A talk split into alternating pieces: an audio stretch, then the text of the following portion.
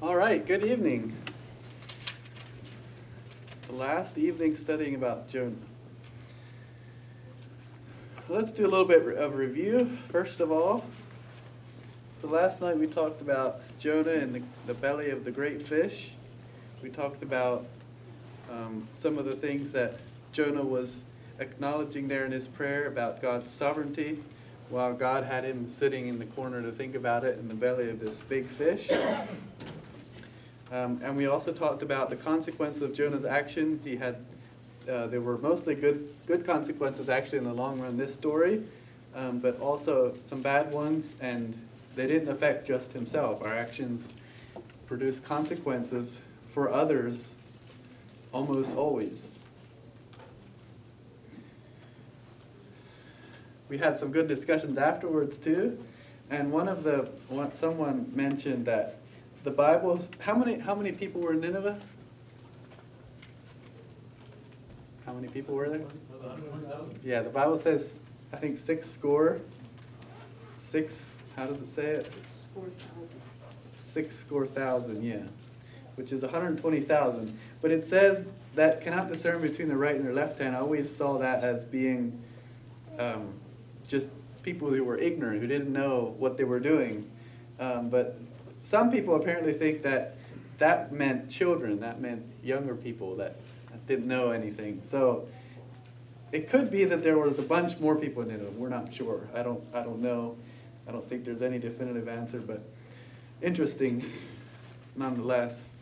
Um, Nineveh was huge. We do know that. And we'll get into that. But so let's read the passage, chapter three and four. And the word of the Lord came unto Jonah the second time, saying, Arise, go unto Nineveh, that great city, and preach unto it the preaching that I bid thee. So Jonah arose and went unto Nineveh according to the word of the Lord. Now Nineveh was an exceeding great city of three days' journey. And Jonah began to enter into the city a day's journey, and he cried and said, Yet forty days, and Nineveh shall be overthrown.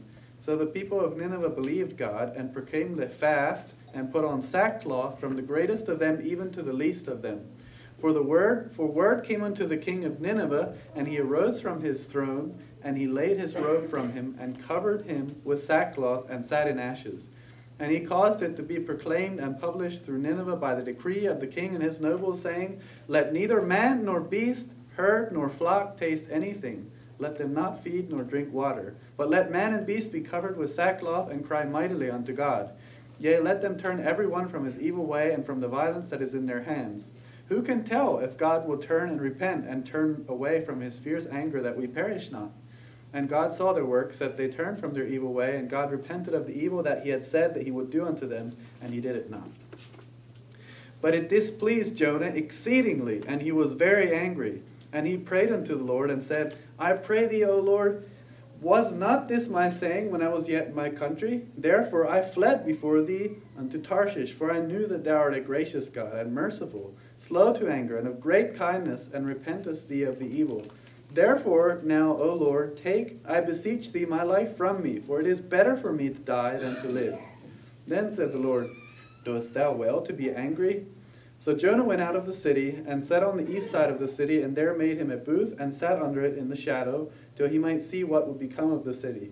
And the Lord God prepared a gourd, and made it to come up over Jonah, that it might be a shadow over his head to deliver him from his grief. So Jonah was exceeding glad of the gourd. But God prepared a worm when the morning rose the next day, and it smote the gourd that it withered. And it came to pass, when the sun did arise, that God prepared a vehement east wind, and the sun beat upon the head of Jonah, that he fainted, and wished in himself to die, and said, It is better for me to die than to live. And God said to Jonah, Doest thou well to be angry for the gourd? And he said, I do well to be angry, even unto death. Then said the Lord, Thou hast had pity on the gourd, for the which thou hast not labored, neither hast madest it grow, which came up in a night and perished in a night. And should not I spare Nineveh, that great city, wherein are more than six score thousand persons that cannot discern between their right hand and their left, and also much cattle? All right. There's a lot going on here in these chapters. And also, I don't know if you noticed, but the it ends in a question. It's the only book in the Bible that ends in a question. It's an interesting tidbit as well. But this third section starts with um, God pretty much repeating what He had said in the first, the first chapter, in verse and verse two.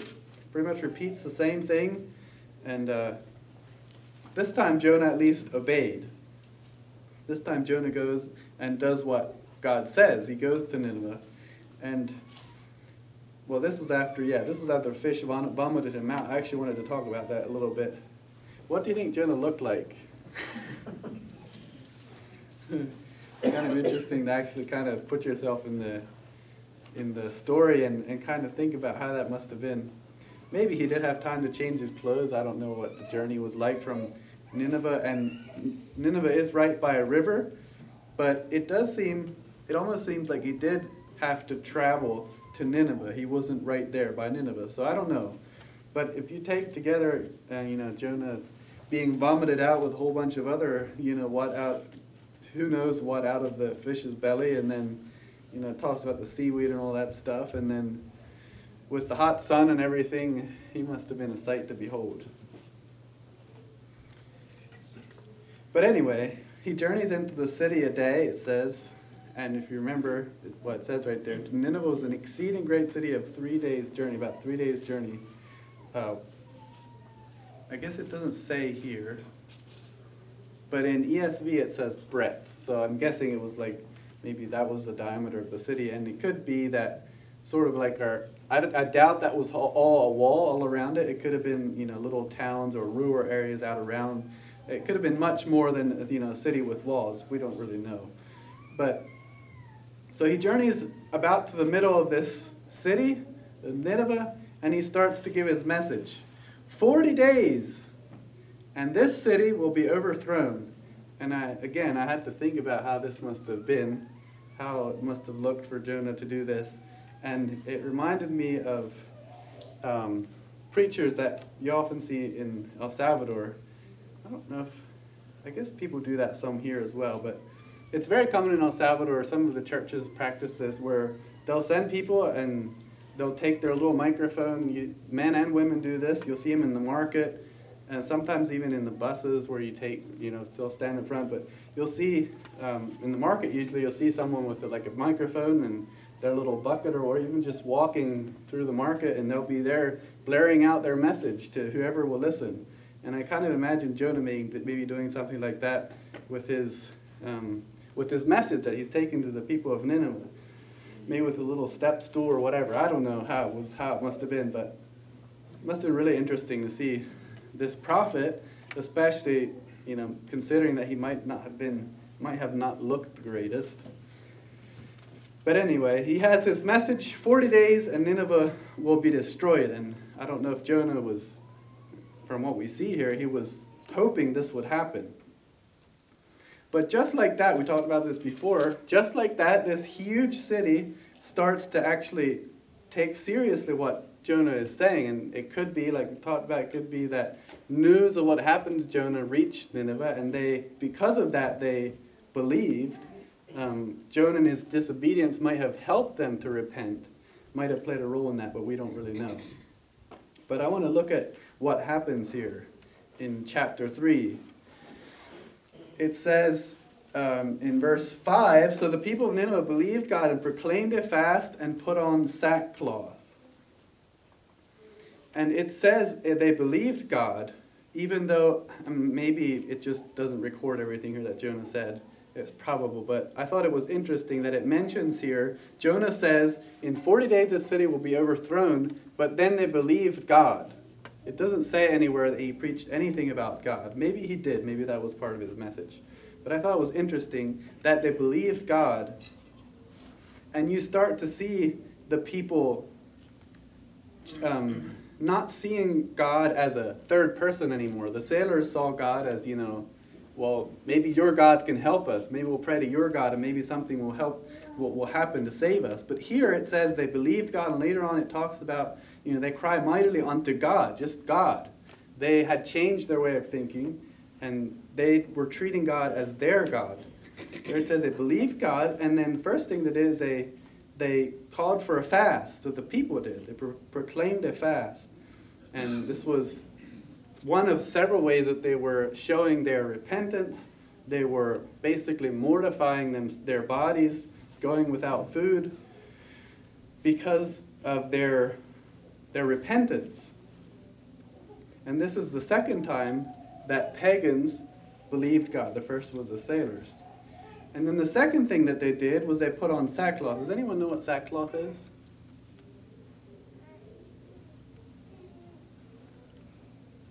No one? Any ideas? You young boys back there, what do you think sackcloth is? I guess some are too young anymore, but compared to me, you are. What's sackcloth? Maybe like um, uh, like bags of feed. Like, You would, um, yeah, like a sack, right? Like a feed sack, maybe. Well, that's what I thought too, but I looked it up, and it.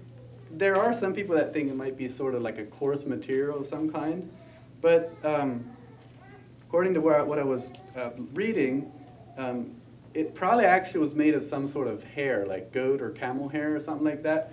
And I don't know any of you men if you've ever had to wear a shirt that you wore when you got a haircut or something like that. But I imagine that's what it might have felt like. And this was another way, you know, the fast was mortifying their flesh. Um, it was their repentance. They were showing to God their repentance. And this was another way of mortify, mortifying their flesh. And this is just what I kind of gather from this. Maybe it wasn't that. But that's what I got. A shirt or some sort of clothing made of hair, which is not very comfortable. They were identifying themselves. They were basically saying, we, we are wrong. They were showing to God their, their worthiness of death. Their, they were making themselves, you know, as low as they could, acknowledging that they, did it, that they deserved punishment. But then, when the word came to King of Nineveh, verse 6, it says, He arose from his throne. So he, he leaves his throne and sits in ashes, it says. He didn't, he didn't, well, I think it's pretty obvious. You can't sit in ashes on your throne unless you put ashes on your throne, maybe. But he leaves his dignity, his position, his royalty. Um, that's his way of mortifying himself well. So he leaves his throne and he goes and covers himself with sackcloth and sits in ashes as well. So the ashes is something additional as well, or dirt or whatever. He mortifies himself, humbles himself in that way. But then he doesn't just stop there, and the king takes it another step further. Then he says that by decree of the king and nobles, that not just men, but all the animals as well need to fast. And not just fast from food, but not drink anything either. So he takes it a step further. And then he says, and cry mightily unto God.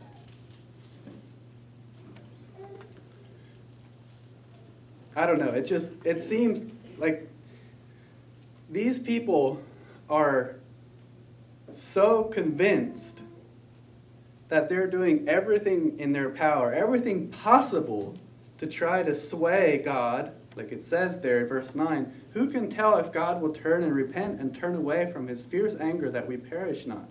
They saw their destruction in 40 days. They saw that they were wrong. And so they were doing everything possible here to try to, to save themselves from the punishment that they deserved. They acknowledged that they deserved the punishment, but they were doing everything that they possibly could. And these were also, as we saw at verse 10, God saw their works that they turned from their evil way. This was not something that they were just doing outwardly as a show to God that, you know, we are changing, but this was actually a change of heart that these people made. The interesting thing is, what, what did they repent of? What, did, what were they told to repent of? What did the king tell them to turn from? Two things Evil way and violence. evil way and violence. What were the Assyrians known for? They were known for their violence. They were known for putting people on stakes and for glorifying violence and brutality. And so I thought it was interesting. That's, that's one of the things they were told to repent of. That's one of the things they did repent of, is their violence. They prided themselves on all the ways that they could hurt and, you know, put down their enemies. But this is something they knew they had to repent of, and they did. You can see there by God's response that this was something that was genuine. This was not a show that they were putting on. So, great. I mean, you have this huge town, city, 120,000 people, or maybe much more. Um, they're repenting. They're, they're being saved. Hallelujah. You know, this is great. But what does, what does Jonah say here? You would think, right? That Jonah would be happy. But as we talked about, these were Israel's enemies. And Jonah took it upon himself to um, make sure that he didn't want these people to be saved because they were Israel's enemies. They were his enemies. So he was taking it upon himself to make sure they get destroyed. He didn't want them to be saved. So it says it displeased Jonah exceedingly. And the word exceeding is used several times here. Um, Jonah is exceeding glad for the gourd, and it was an exceeding great city. It's also the word that it uses when the sailors were exceedingly afraid. We talked about how, how afraid these men were. They were throwing their gold bars and their stuff overboard because they were exceedingly afraid. And then here's Jonah exceedingly angry. Well, it says it displeased him exceedingly. So Jonah was very upset. God, this is why I didn't go, because I knew you would save these people. And I can about, yeah, Jonah's about out of his mind here. He's, I knew this would happen. These are our enemies, God. Don't you get it? These people have done horrible things. And that, and yet you're, you're listening to them. It's like, um, like when, um, sometimes when siblings fight, you try to get, you try to get mom and dad on your side, you know, and you, like, you try to get mom and dad to see, you know, this, this person did, did this, and it wasn't my fault, it was their fault, and, and, you know, mom or dad, you need to see that, I mean, can't you see what they did? They, they need to be, they need to have a punishment of some kind. This is sort of what Jonah was doing. And especially, I think you can maybe understand a little bit more if you take into account what the law, what did the law say? What did the law say? If someone, if someone did something, what were you supposed to do? What does it say? An eye for an eye, a tooth for a tooth. This was this was God's law, by the way. This was not something that they had come up with even. So Jonah, I guess, is justified according to what the law said. These people did horrible things, they should have horrible things done to them. They should not have the chance to just, oh, sit in some ashes and sack, wear sackcloth and then have it all be forgiven. To Jonah, this was a, just this was so, so, so dumb. This was so backwards. And here's Jonah, you know, serving God his whole life, and he's a prophet, and then and then these people that have never served God, that have done so much evil, just get a free pass. I think it's sort of like the prodigal story the prodigal son, in a way. And Jonah is not just upset it actually, he says it two times that it's better for me to die than to have these people be saved. Verse 3 Jonah's explaining to God, This is why I fled. Therefore, or because of this, I beg you, take my life. It's not worth living anymore. These awful people are going to get saved, you're going to have mercy on these people after all they did. It's not worth it for me to live anymore. He was so fed up with it. I just think it's, it's very interesting, Jonah's um, attitude here. He is really, yeah, he's really taking it, he, he's really taking it to heart here and just beside himself with what God is doing here. When, from our perspective, we can see that you know God has mercy, God is a merciful God, but that was not what, what Jonah was all about. Jonah was all about getting what you deserve. anyway, so Jonah, um, I'm not sure what happened if he got over it for a little bit or whatever, but it says in verse 5 then he went out of the city, sat on the east side of the city, and there made him a little, maybe a tent or a little shelter, I'm not sure, and sat under it. And then to see what would become of the city. I'm not sure how, how much later this was, if it was close to the 40 days where he was still hoping that maybe God does something, maybe God will, will realize how just how insane it is to, to forgive all these people. But anyway, he gets his, his popcorn, so to speak, and he sits there hoping that something will happen. And so God prepares this gourd or vine and makes it give some shade to Jonah and oh, well, things are finally going my way, Jonah says. So it says there, Jonah was exceeding glad of the gourd after he was exceedingly displeased. So things are finally going Jonah's way. But you can really see the selfishness here. He's exceedingly displeased that these 120,000 people at least are getting saved. And then he's glad just for himself because this gourd came up and gave him some shade.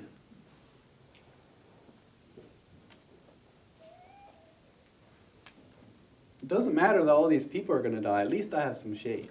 That's basically what Jonah was saying. But then the worm comes. Jonah's going through a real roller coaster here. The next day, God prepares a worm, and it ate the, or it says smote the gourd, or ate the root, or whatever, so that it withered. And then God, it says God prepared an east wind, a vehement east wind, and a hot wind with the sun beating on him, that he fainted, or that he, um, I guess, yeah, was getting, was getting faint, was getting hot. And again, he says, it is better for me to die. Things just, things just are not going like they should be. Things are all backwards.